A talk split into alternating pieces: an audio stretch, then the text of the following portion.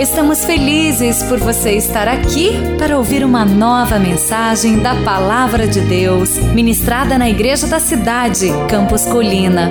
Abra o seu coração e receba com fé esta mensagem que vai edificar a sua vida.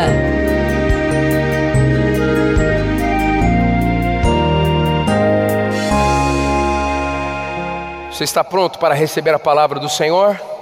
Amém. Deus vai honrar a sua presença nesta manhã aqui. Já está honrando. Ele sabe como que você entrou aqui, mas ele também tem um objetivo no coração dele da forma como você vai sair daqui. E você vai sair melhor em nome de Jesus. Amém? Feche seus olhos, vamos orar pela palavra no nosso coração. Pai, em nome de Jesus, te agradecemos pela nossa amada igreja queremos te pedir que o Senhor abençoe muito Reação, décima primeira edição, que as inscrições continuem chegando, que o Senhor abençoe toda a logística, o pastor Marcos Madaleno e a Mariana na direção do evento, as pessoas que virão do Brasil e fora do Brasil, cada preleitor, cada ação evangelística, Pai, proteja todo este time, proteja todas essas pessoas que se inscreveram, traga essas pessoas aqui em paz e que este encontro seja realmente para abençoar a nossa nação e o mundo, que seja a melhor edição do Reação. Em nome do Senhor Jesus Cristo de Nazaré, liberamos, Pai, a bênção do Senhor como igreja para o Reação 2017.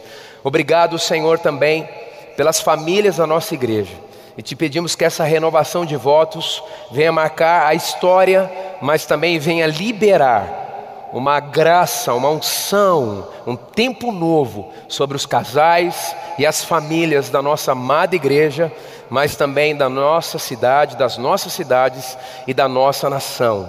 Papai, também te pedimos que o Senhor esteja abençoando os nossos pais espirituais ali em Israel tudo que eles estão recebendo está chegando sobre as nossas vidas. Muito obrigado pela paternidade deles, o amor deles, o trabalho deles, a doação deles, a vida deles. Que neste ano de 2017 eles possam crescer ainda mais. Papai, agora abrimos o nosso coração para recebermos a tua palavra e que ela chegue com força de profecia.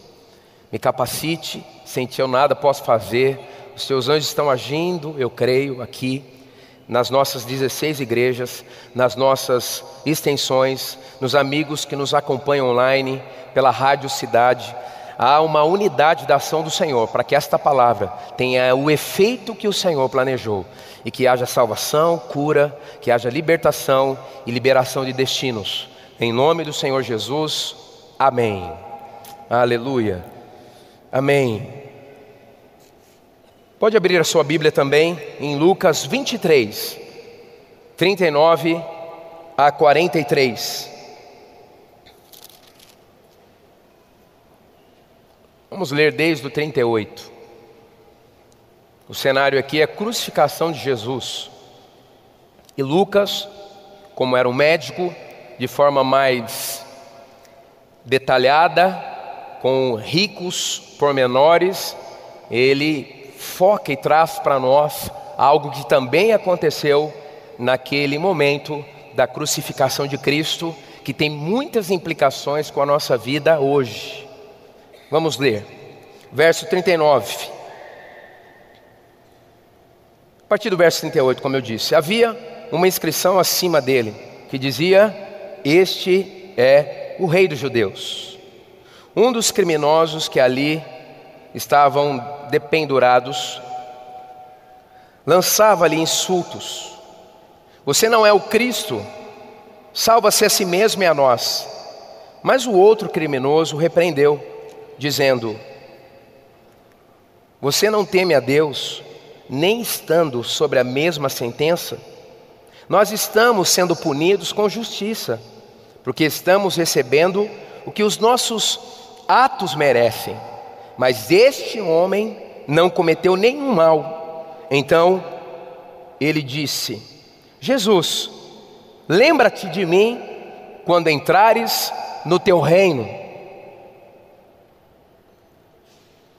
Jesus lhe respondeu: Eu lhe garanto, hoje você estará comigo no paraíso. Eu separei um trecho de um filme, A Paixão de Cristo,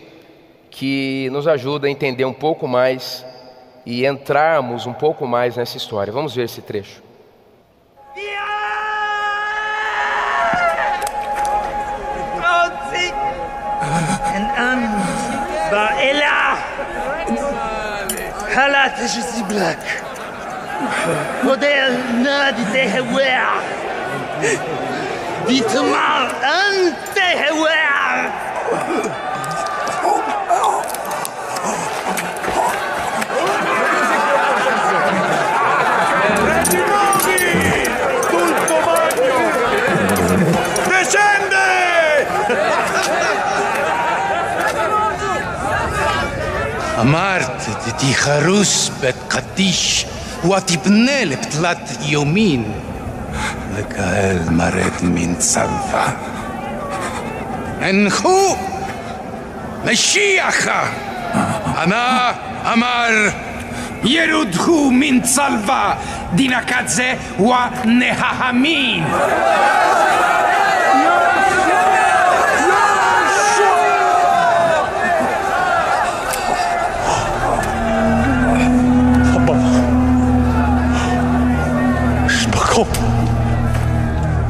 δηλαδή την μόνη. Τι αυτή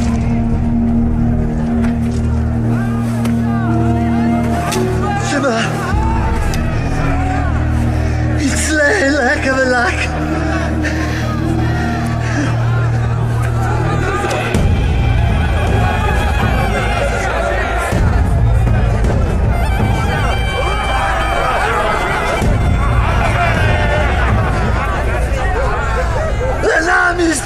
es más. Bravo. Herbert. Oaxaca. Almispan. En disputani. En satikbe. En alhan. Ditkulni. Adani. Bismanati dite. Alfa. ahlak. Yalvardın artık uyumuz.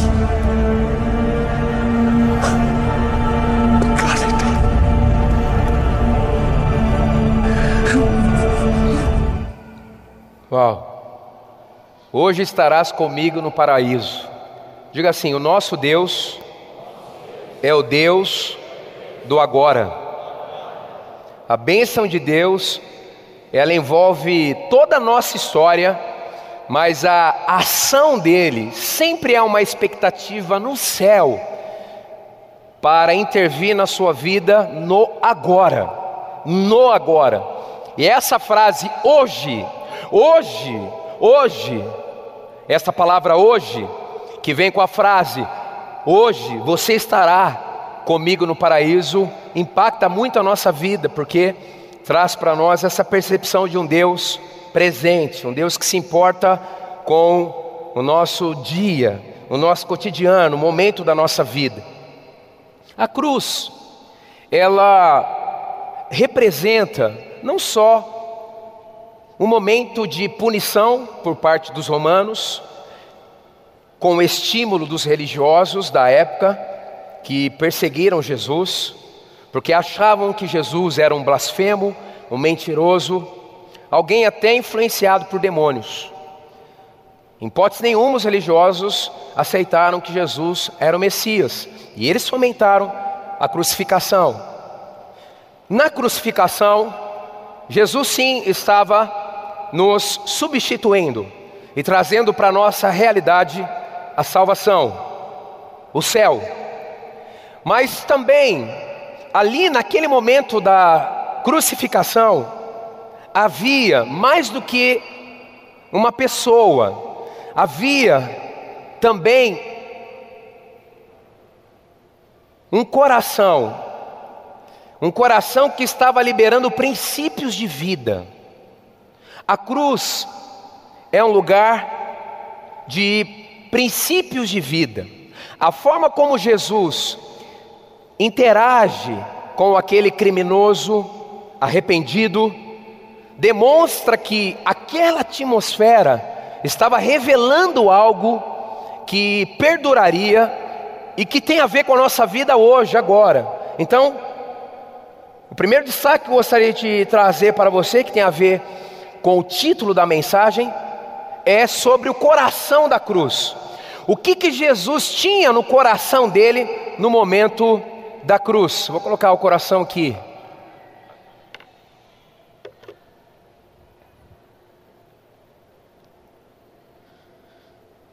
Esse criminoso, ele era um malfeitor, ou esses criminosos. Eles tinham ausências de qualidades boas que devem constituir uma pessoa. Eles eram pessoas mas no sentido moral, eles se envolviam com coisas que trazia destruição, e tinha um estilo de vida extremamente perigoso. O criminoso 1, um, ok, era um malfeitor, ele estava crucificado próximo a Jesus, ele disse insultos a Jesus, e o conteúdo que ele disse foi: Você não é o Cristo? Salva-se a si mesmo e a nós. Já o criminoso 2 também era um malfeitor, estava crucificado também próximo a Jesus, mas repreendeu o criminoso 1. Um. E o conteúdo do que o 2 disse foi o seguinte: Você não teme a Deus, nem estando sob a mesma sentença. Nós estamos sendo punidos com justiça, porque estamos recebendo o que os nossos atos merecem. Mas este homem não cometeu nenhum mal. O 2, o criminoso 2, fez um pedido a Jesus. E o conteúdo da sua fala foi o seguinte: Jesus, Lembra-te de mim quando entrares no teu reino. E Jesus respondeu a este: Hoje lhe garanto, eu lhe garanto, hoje você estará comigo no paraíso. A crucificação era um método de, um método de punição dos romanos, um método de execução. O condenado, ele era torturado e obrigado a levar até o local de suplício a barra horizontal da cruz onde se encontrava a parte vertical cravada no chão. No ato de crucificação, a vítima era pendurada, de braços abertos, em uma cruz de madeira amarrada, ou raramente presa por pregos perfurantes nos punhos e pés.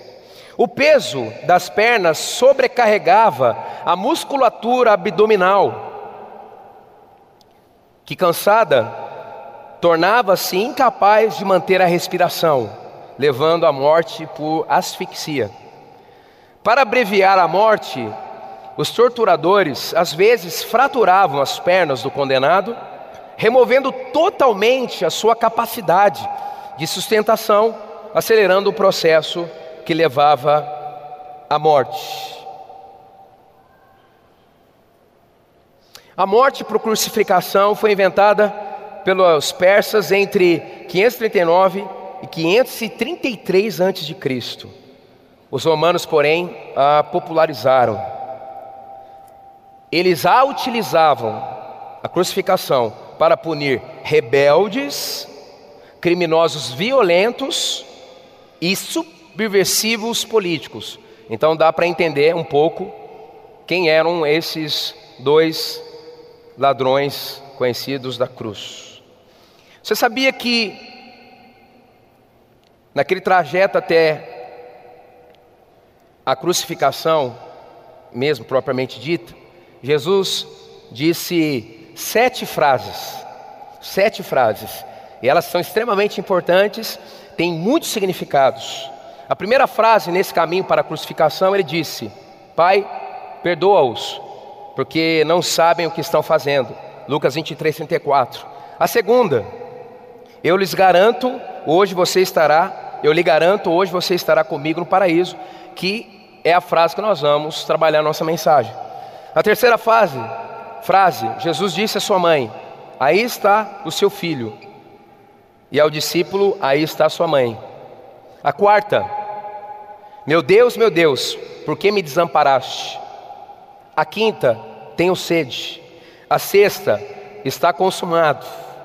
A sétima, Pai, nas tuas mãos entrego o meu espírito.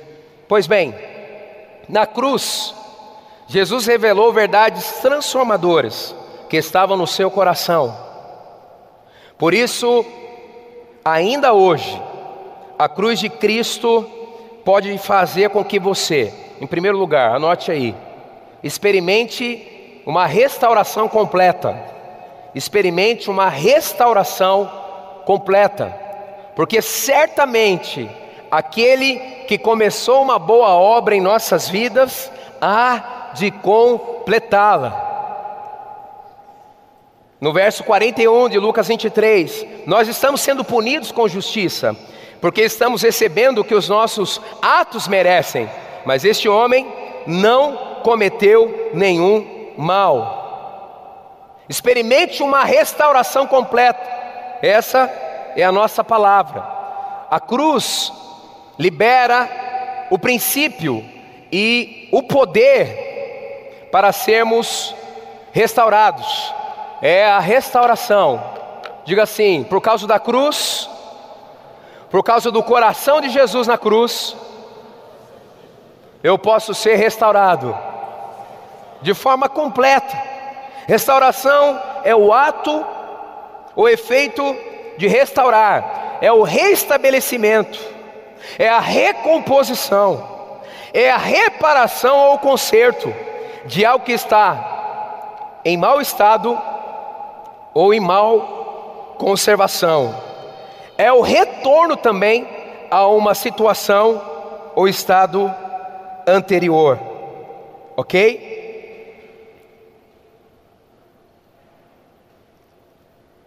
Então, em Cristo, você pode ser completamente restaurado.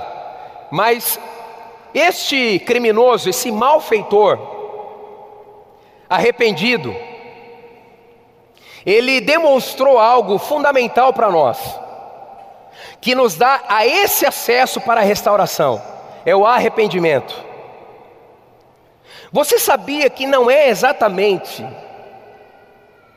o pecado são os pecados que nos levam para uma vida completamente distante de Deus, muitas vezes. Na verdade, tem algo ainda mais complicado, também é um pecado, que é o próprio orgulho. O orgulho de não reconhecer que precisamos de Deus para nossa restauração é que impede que tenhamos acesso ao poder da cruz.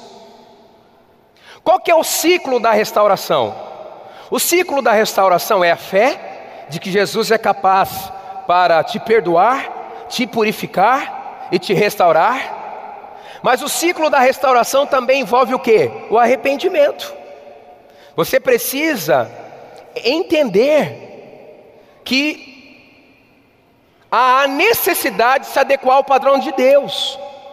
Mas também o arrependimento significa confissão, é concordar com Deus que você talvez esteja vivendo em alguma área da sua vida fora do padrão de Deus, porque pecar é errar o alvo. Denicil que nos encoraja sobre este caminho da restauração. Então, o que é verdadeiro?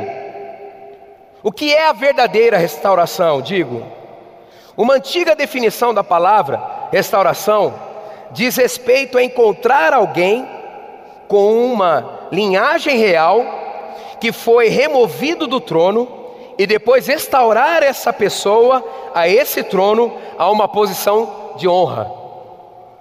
Restauração também significa a ação de Deus na sua vida para te recolocar na sua posição de honra.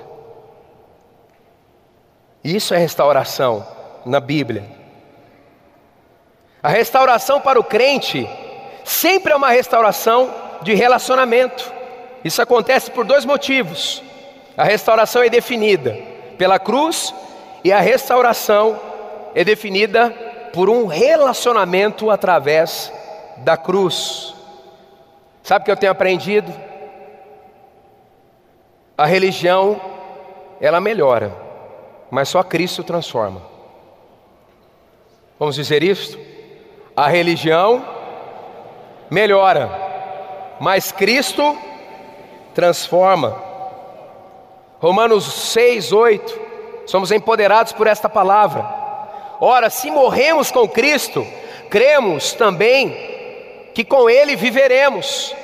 E ainda continua: da mesma forma, considerem-se mortos para o pecado, mas vivos para Deus em Cristo Jesus.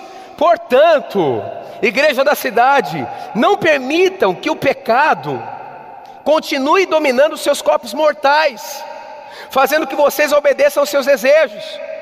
Não ofereçam os membros seus corpos ao pecado, como instrumentos de injustiça. Antes, ofereçam-se a Deus, como a quem voltou da morte para a vida, e ofereçam os membros dos seus corpos a Ele, como instrumentos de justiça. Eu gosto muito de um pensamento do Michael sobre essa questão. Ele diz o seguinte: tudo o que Deus requer é que nós creiamos no Jesus ferido, sentado à sua destra.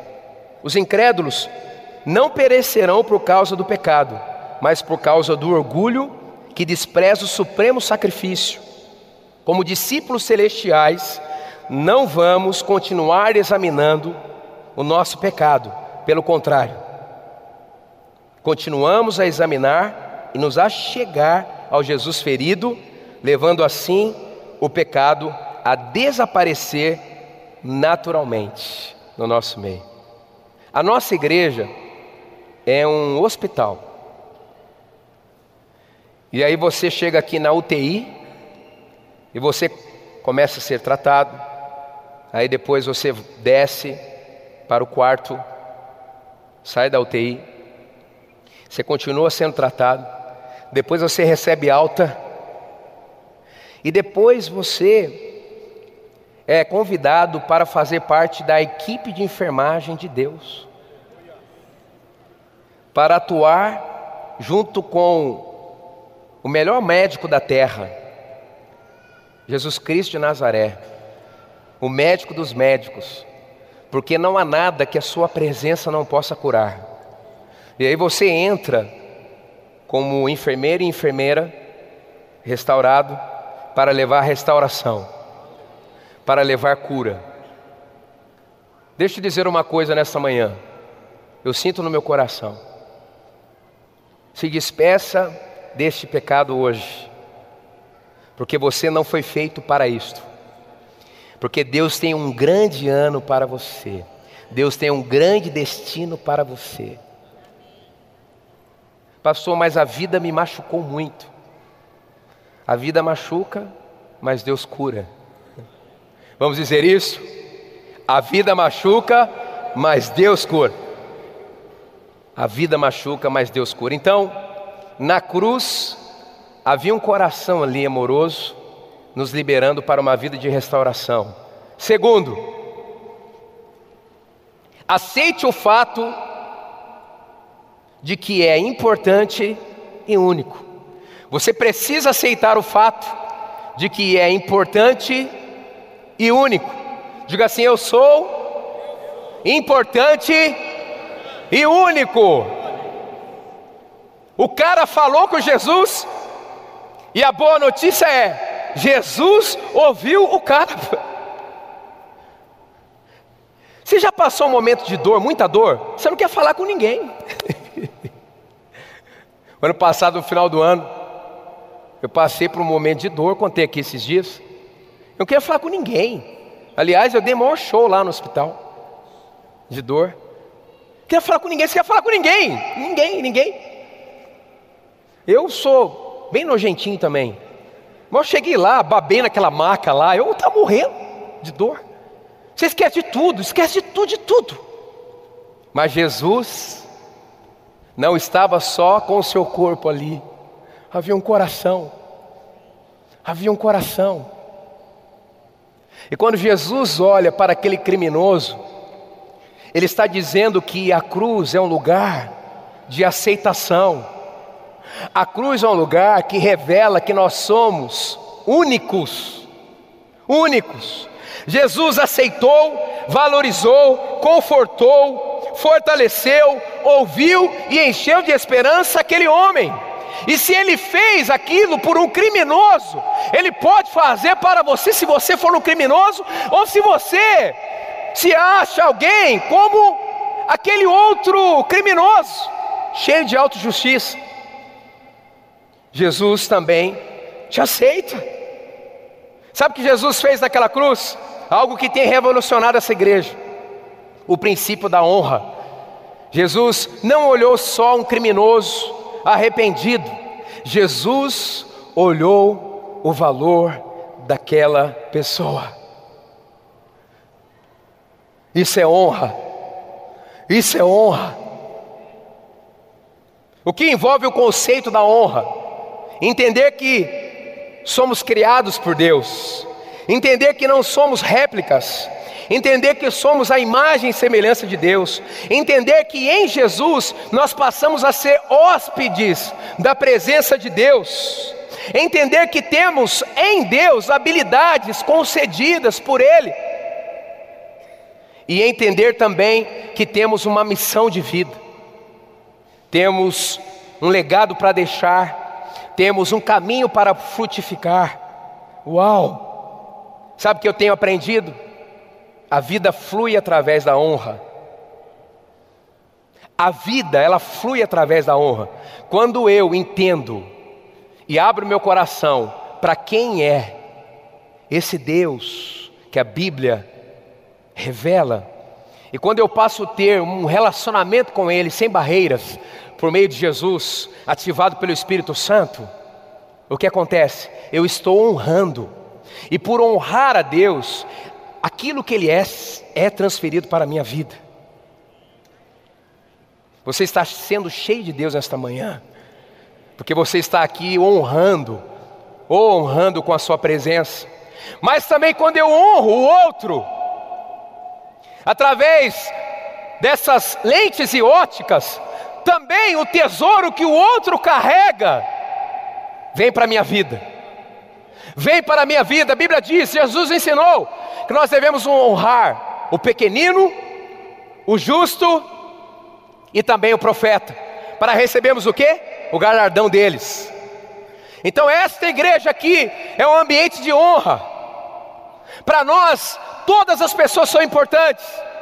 Nós não aconselhamos pessoas, nós não recebemos as pessoas nos nossos escritórios, nós não abrimos as nossas casas ou vamos até as casas em função da conta corrente das pessoas, o sobrenome das pessoas, o quanto elas estudaram, o quanto elas são tradicionais nessa cidade, nada disso, nada disso, nada disso. É porque Deus nos pede e nos ensina, e Jesus demonstrou que este é o caminho que Ele quer para nós. Então, a cruz, Jesus revela ali que a nossa identidade é única e por isso somos importantes. Terceiro,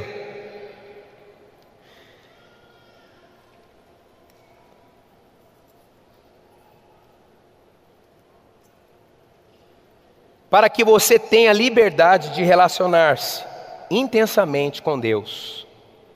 Intensamente com Deus. Liberdade para relacionar-se intensamente com Deus. Hoje a cruz de Jesus Cristo pode fazer com que você tenha liberdade para se relacionar intensamente com Deus, intensamente. A Bíblia diz: Jesus lhe respondeu. Jesus conversou. Jesus ouviu e falou com aquele homem. Jesus quis o elo. Jesus decidiu por ter intimidade. A palavra intimidade significa íntimos. A palavra intimidade envolve duas pessoas, uma, uma abrindo o seu interior à outra. Qualquer pessoa que ainda não teve uma experiência íntima com Deus, não pode dizer que conhece a Deus, porque Deus quer que tenhamos intimidade com Ele. Em 2017, poderá ser, no ano da fé, o ano de maior intimidade sua para com Deus, da sua vida até aqui. Eu quero provocar uma mudança de paradigma dos cristãos mais antigos dessa igreja. Eu não sei se você percebeu, Deus está fazendo algo novo nessa igreja. Deus está derramando um vinho novo. Deus está derramando o azeite nobre da primeira prensa. Deus está derramando o mover dele em nosso meio, que as crianças estão profetizando, os jovens estão tendo visões, e os anciãos estão sonhando. Deus está derramando o seu espírito, mas tudo virá por meio de um relacionamento constante com Deus. Constante com Deus. Constante. Que nessa segunda-feira você fale com Deus e escute a Deus. Que na terça-feira você fale com Deus e escute a Deus. Que na quarta, na quinta, na sexta, no sábado, no domingo, de novo, na sua célula. Que a marca da sua, presen da sua presença na terra seja a presença de Deus através de você. Jesus percebe você, Lembra aquela mulher hemorrágica que tocou em Jesus no meio de uma multidão? Talvez você sentou lá na galeria, deixa eu te dizer, Jesus te pegou hoje. Jesus te encontrou. Não sei se você está lá atrás da pilastra ou aqui pertinho. Jesus te encontrou porque você tocou nele nesta manhã. Intimidade é isso. Jesus sente a sua dor. Lembra quando ele chegou ali em João 11, porque o seu amigo Lázaro havia morrido. Ele chega depois de quatro dias, as pessoas ele atrasou, mas Jesus nunca se atrasa. Ele não demora, não, ele capricha. E a Bíblia diz que naquele cenário, ele olha, na verdade, a dor das irmãs de Lázaro, porque Lázaro estava morto. E diz o texto: Jesus, Jesus Jesus chorou nesta semana passada todas as lágrimas que você trouxe a esse mundo, Jesus viu e Jesus chorou com você, porque o nosso Deus, o nosso Jesus, o nosso amado Jesus, Ele sente as nossas dores e Ele nos consola. É um Deus relacional. Ah, se não fosse Jesus em minha vida. Ah, se não fosse Jesus na sua vida. Intimidade. Jesus te escuta. Em Marcos 10, 51, ele perguntou para o cego: Jesus é demais, diga assim: o nosso Jesus tem senso de humor. Amém? Receba a alegria de Jesus. Porque Jesus perguntou para o cego: o que você quer que eu faça para você? Tá, tá, tá, tá. E o cego fala, e Jesus, Jesus, escuta. Esse ano será um ano onde você vai contabilizar o maior número de orações respondidas até hoje na sua história. Oh, aleluia! Aleluia, aleluia, aleluia! Não é à toa que nós temos esta casa de oração, é um memorial de que esta igreja, essa igreja é apaixonada por Deus, essa igreja ora, você ora, você ora, os homens dessa igreja ora, oram. Quem é homem de oração aqui? Me dê um sinal. Aí, boleirado, oh, aleluia! Eles estão mudando, nós estamos mudando. Graças a Deus. Falando nisso, amanhã tem um encontro imperdível. É mais importante do que Real Madrid e Barcelona. Homens de honra amanhã. Às 20 horas no auditório comunidade. Homens marcados pelo sobrenatural porque oram. Jesus também, ele fala com você. E o meio principal disso é através da Bíblia. O seu relacionamento com Deus deve desenvolver, te desenvolver, até que o secreto interfira naturalmente no público. Orar, se relacionar com Deus, é trazer a realidade do céu para o seu cotidiano. Sabe, a encarnação de Jesus é a maior prova de que Deus gosta de estar perto de nós. Então, na cruz, havia um coração cheio de amor, liberando para nós a possibilidade de sermos íntimos de Deus, do Espírito Santo, do próprio Jesus. Vamos repetir? Restauração, identidade e intimidade. Quarto,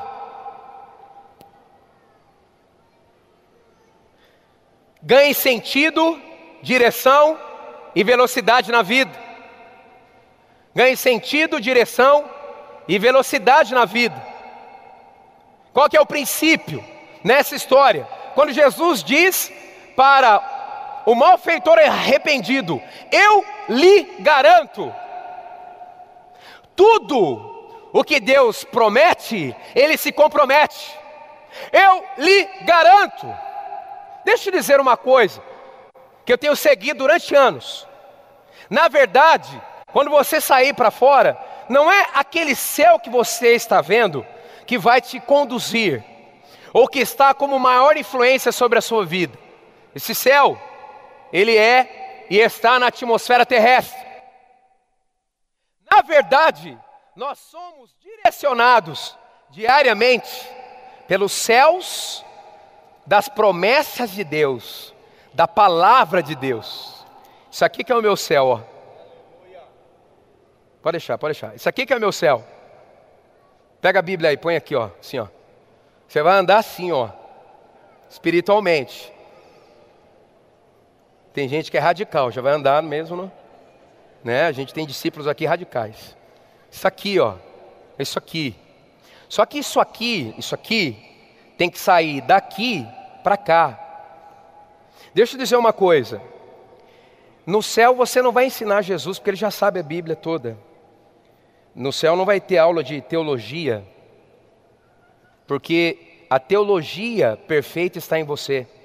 Se chama Jesus Cristo de Nazaré. Você deve fazer teologia, o IP. Estamos com a plataforma online agora, um sucesso para se aprimorar. Você deve fazer teologia para ter explicações sobre aquele que já está em você. Então, são as promessas de Deus que vão te levar ao seu destino. Há na Bíblia promessas gerais. Eles contabilizam oito mil, pelo menos, promessas no Antigo Testamento e mil e alguma coisa no Novo Testamento. Mas alguns contabilizam 20 mil promessas da Bíblia que nós podemos nos apropriar. Deixa eu te dizer uma outra coisa também. Estudei teologia. Olhe a Bíblia pela ótica da abundância. Não, essa promessa aqui é para Israel. Essa promessa aqui não sei o quê. Ei, vá pelos princípios estabelecidos ali. Não perca nada daquilo que há uma coerência na Bíblia para você. Mas há promessas gerais para nós. Quer ver uma promessa geral para a igreja? As portas do inferno não prevalecerão contra a igreja do Senhor. Amém? Brasil, escute isso. As portas do inferno não vão prevalecer contra a igreja do Senhor. Nações, escutem, as portas do inferno não prevalecerão contra a igreja do Senhor.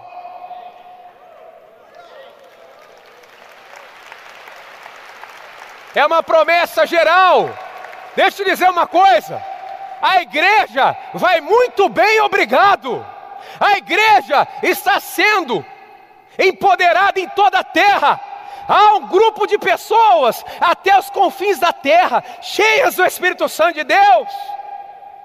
Se prepare para ver com seus olhos a maior colheita de pessoas rendidas a Jesus de toda a história do cristianismo até aqui. Você vai fazer parte desse avivamento global. A igreja é a leoa que está correndo para o encontro de Jesus, o leão da tribo de Judá. Diga assim: Eu sou a leoa, a noiva de Cristo, uma igreja vitoriosa, operante, a esperança deste mundo. Mas há também promessas específicas. Por exemplo, o que Deus te prometeu que tem a ver com o seu ministério.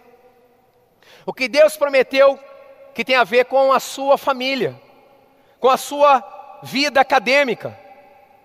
A promessa de Deus sobre qual monte você vai influenciar, se é o monte da educação ou da política, ou da mídia, ou da economia. Ah, promessas. Sai daqui hoje empoderado de que Deus está dizendo para você: eu te garanto que aquilo que eu prometi vai se cumprir. Receba a promessa da paz que excede a todo entendimento. Receba a promessa do amor ágape de Deus sobre você. Receba a promessa da paternidade sobre a sua vida, porque aquele que recebe Jesus tem o direito de chamar Deus de Pai, se torna filho, Receba a promessa das orações respondidas, porque a oração do justo é poderosa e eficaz. Receba a promessa do cuidado do bom pastor, porque ele nos leva para as águas tranquilas e para os pastos verdejantes. Receba a promessa de proteção: mil cairão ao meu lado, dez mil à minha direita, eu não serei atingido, praga alguma chegará à minha tenda. Aleluia! Porque eu estou debaixo das asas e me abrigo à sombra do Todo-Poderoso. Aleluia! Nós somos o povo das promessas de Deus. Ele promete: eu estarei com vocês todos os dias até a consumação dos séculos. Diga assim: eu sirvo um Deus de promessas. Então por isso eu posso andar com sentido na vida, direção e velocidade. Então a penúltima palavra aqui, propósito. Propósito. E para terminar, seja capacitado para levar a atmosfera do céu por onde você for. Por onde você for. O céu invadiu a realidade daquele malfeitor arrependido. Hoje, você estará comigo no paraíso. Seja capacitado para levar a atmosfera do céu por onde for. Isso também que Jesus estava liberando através da cruz. Jesus estava liberando para você, na terra, viver a realidade do céu. Miles Murrow disse assim: nesse sentido, nós não somos terráqueos, nós somos seusáqueos. Você é um seusáquio. Ah, agora eu te expliquei porque você é um pouco esquisito. Você é um seusáquio. Você é um seusáquio. Você olha as coisas sempre e tem um discernimento espiritual. Entendeu? Você faz da má notícia um pedido de oração. E você não fica só na má notícia, você profetiza contra aquilo. Do ponto de vista de Deus. Você é um seusáquio, você é um cidadão do céu, você está estabelecendo aqui na terra a colônia da nova Jerusalém. oh, aleluia, aleluia. Então você é um tipo de X-Men, você é um mutante. O Espírito Santo entrou em você e mutou, ele matou a carne, ele matou a carne, ele matou a sua carne. E agora você está vivo para Deus, vivo para trazer para a terra o céu. Não é assim a oração do Pai Nosso? Seja feita a tua vontade aqui na terra, como ela é feita no no no céu. Sabe qual é a sua agenda? Mateus 10, Marcos 16, Lucas 10 e Mateus 28. Mateus 10 e Lucas 10 e Marcos 16 é a agenda. Como nós vamos viver? Tem um enfermo na minha frente? Curo. Tem um possesso na minha frente? Seja liberto. Porque de graça eu recebi, de graça eu vou. De graça eu recebi, de graça eu vou dar. Mas em que cenário eu vou fazer essa agenda, cumprir essa agenda? Mateus 28, até os confins da terra. Uh. Há pessoas esta manhã aqui que Deus está trazendo de novo uma paixão por missões, uma paixão adormecida. Você há muito tempo orou por uma nação, Deus está trazendo o amor de novo para o seu coração. A última palavra nossa aqui é o céu. Está vendo, gente? Foi mais do que simplesmente momento de dor ou de sacrifício ou até mesmo momento para nos trazer a salvação. Tudo isso aconteceu, mas ali havia um coração liberando restauração, liberando identidade, liberando intimidade, propósito e uma atmosfera do céu sobre a sua vida diariamente.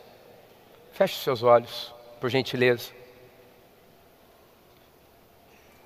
Sabe, a palavra de Deus é maravilhosa. Com certeza eu não consegui transmitir tudo aquilo que eu estou sentindo aqui por causa dessas verdades. Mas o Espírito Santo falou com você, eu tenho certeza. O Espírito Santo foi além da incapacidade desse pregador, das limitações deste pregador mas Ele está aqui falando com você. Estamos indo já para o final de fevereiro. O tempo passa muito rápido. Estamos novamente começando uma semana. Mas para aqueles que são discípulos de Cristo, faça uma oração agora, se você quiser, dizendo, com as suas palavras, mas algo ligado à essência, Pai. Eu preciso não só saber sobre a cruz, eu preciso não só olhar para a cruz como um ato para me liberar de coisas negativas como o pecado. Inclui isso também. Mas eu preciso olhar para a cruz e entender o potencial que ela libera sobre a minha vida hoje, em fevereiro de 2017. Restaura a minha vida, Pai. Mesmo que eu tenha errado, mesmo que eu tenha feito até uma tragédia na minha vida, apesar das más escolhas ou da minha ignorância, eu sou teu filho, restaura a minha vida. Restaura a minha vida completamente. Retira qualquer nível de doença, qualquer nível de contaminação, de contaminação que ainda resta. Toma, Espírito Santo, a minha vontade, os meus desejos, e influencia até nas minhas escolhas. Eu quero ter uma intimidade sem barreiras e quero viver empoderado por aquilo que o Senhor tanto quer ver em minha vida. Obrigado pelo seu coração de amor. Você acabou de ouvir uma mensagem bíblica da Igreja da Cidade em São José dos Campos.